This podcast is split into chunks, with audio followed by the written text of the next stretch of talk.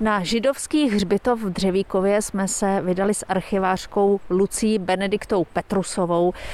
My jsme teď v části Dřevíkovského hřbitova, kde byl původní vchod. Jsme téměř uprostřed lesa.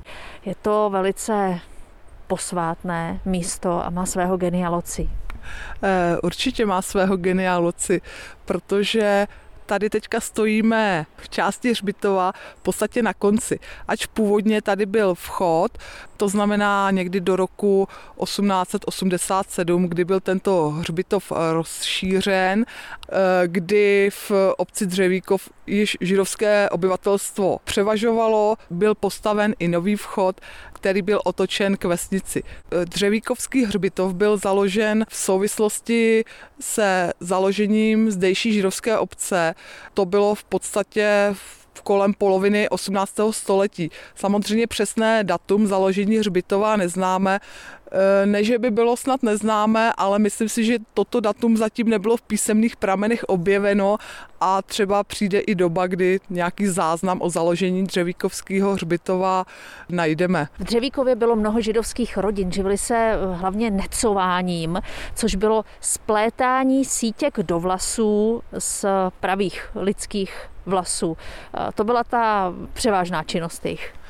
Tak a kromě toho se živili i obchodem. Zřejmě jim tady bylo dobře, proto se tady usazovalo eh, mnoho židovských rodin. Ovšem eh, s rozvojem průmyslu eh, v druhé polovině 19. století židovští obyvatelé začali odcházet do větších měst, to znamená tady nejbližší je trhová kamenice nebo Hlinsko. A tak se stalo, že na přelomu 19. a 20. století začali židovští obyvatelé tady v Dřevíkově ubývat a v podstatě zde žili do doby meziválečné. Lesní hřbitov v Dřevíkově je skutečně takové zapomenuté místo, ale eh, zapomenuté jenom v tom dobrém slova smyslu, protože o hřbitov je pečováno kdo se o něj stará? Hřbitov spravuje společnost Matana, která eh, je pod uh, pražskou židovskou obcí a nedávno tady proběhla rekonstrukce, takže v podstatě všechny náhrobky, jejich tu na 215, jsou postaveny do určité míry vyčištěny, takže jako hřbitov v současné e, době je velice nádherný. Současná vstupní brána na židovských hřbitov e, kdysi byla objektem márnice a v dnešní době jsou v jejich stěnách teď e, zazděné ty nejstarší náhrobky, které se tu našly, odhadují, že povalené. My tady stojíme u náhrobku pana Ašera. Je to takový jednoduchý náhrobek s celohebrejským nápisem a můžeme na něm číst. Zde je pohřben muž upřímný a čistý. Všechny své skutky činil v čistotě, pan Ašer, syn pana Jicchaka, jeho památka budiš požehnána. Zemřel a byl pohřben ve středu 28. jaru roku 521 dle malého počtu. Nechť je jeho duše pojatá do svazku živých.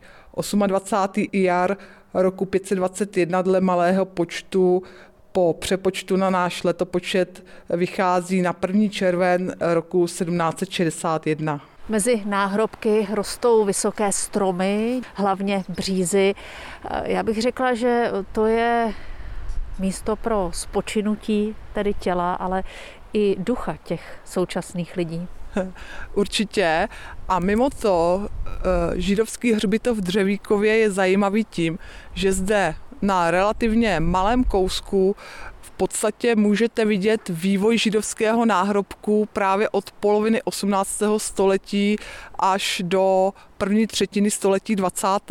A na to se zeptám, paní Petrusová. Konkrétně, pojďme k nějakému náhrobku. Ty nejstarší náhrobky jsou v podstatě úplně jednoduché. Kameny, říká se jim stély, ten nápis, eh, ten epitaf na tom náhrobku je celohebrejský a ty náhrobky nejsou vůbec nějak ozdobeny. Tohle se mění až zhruba v polovině 19. století, kdy už ta ekonomická situace eh, židovských obyvatel jim umožnila pořizovat si náhrobky větší, zdobnější, kvalitnější a samozřejmě tam se potom mění i ten nápis, kdy hebrejština pomalu přechází v Němčinu a později i v češtinu, takže tam už se stírá ten rozdíl eh, mezi takovým tím funerálním uměním křesťanským a židovským.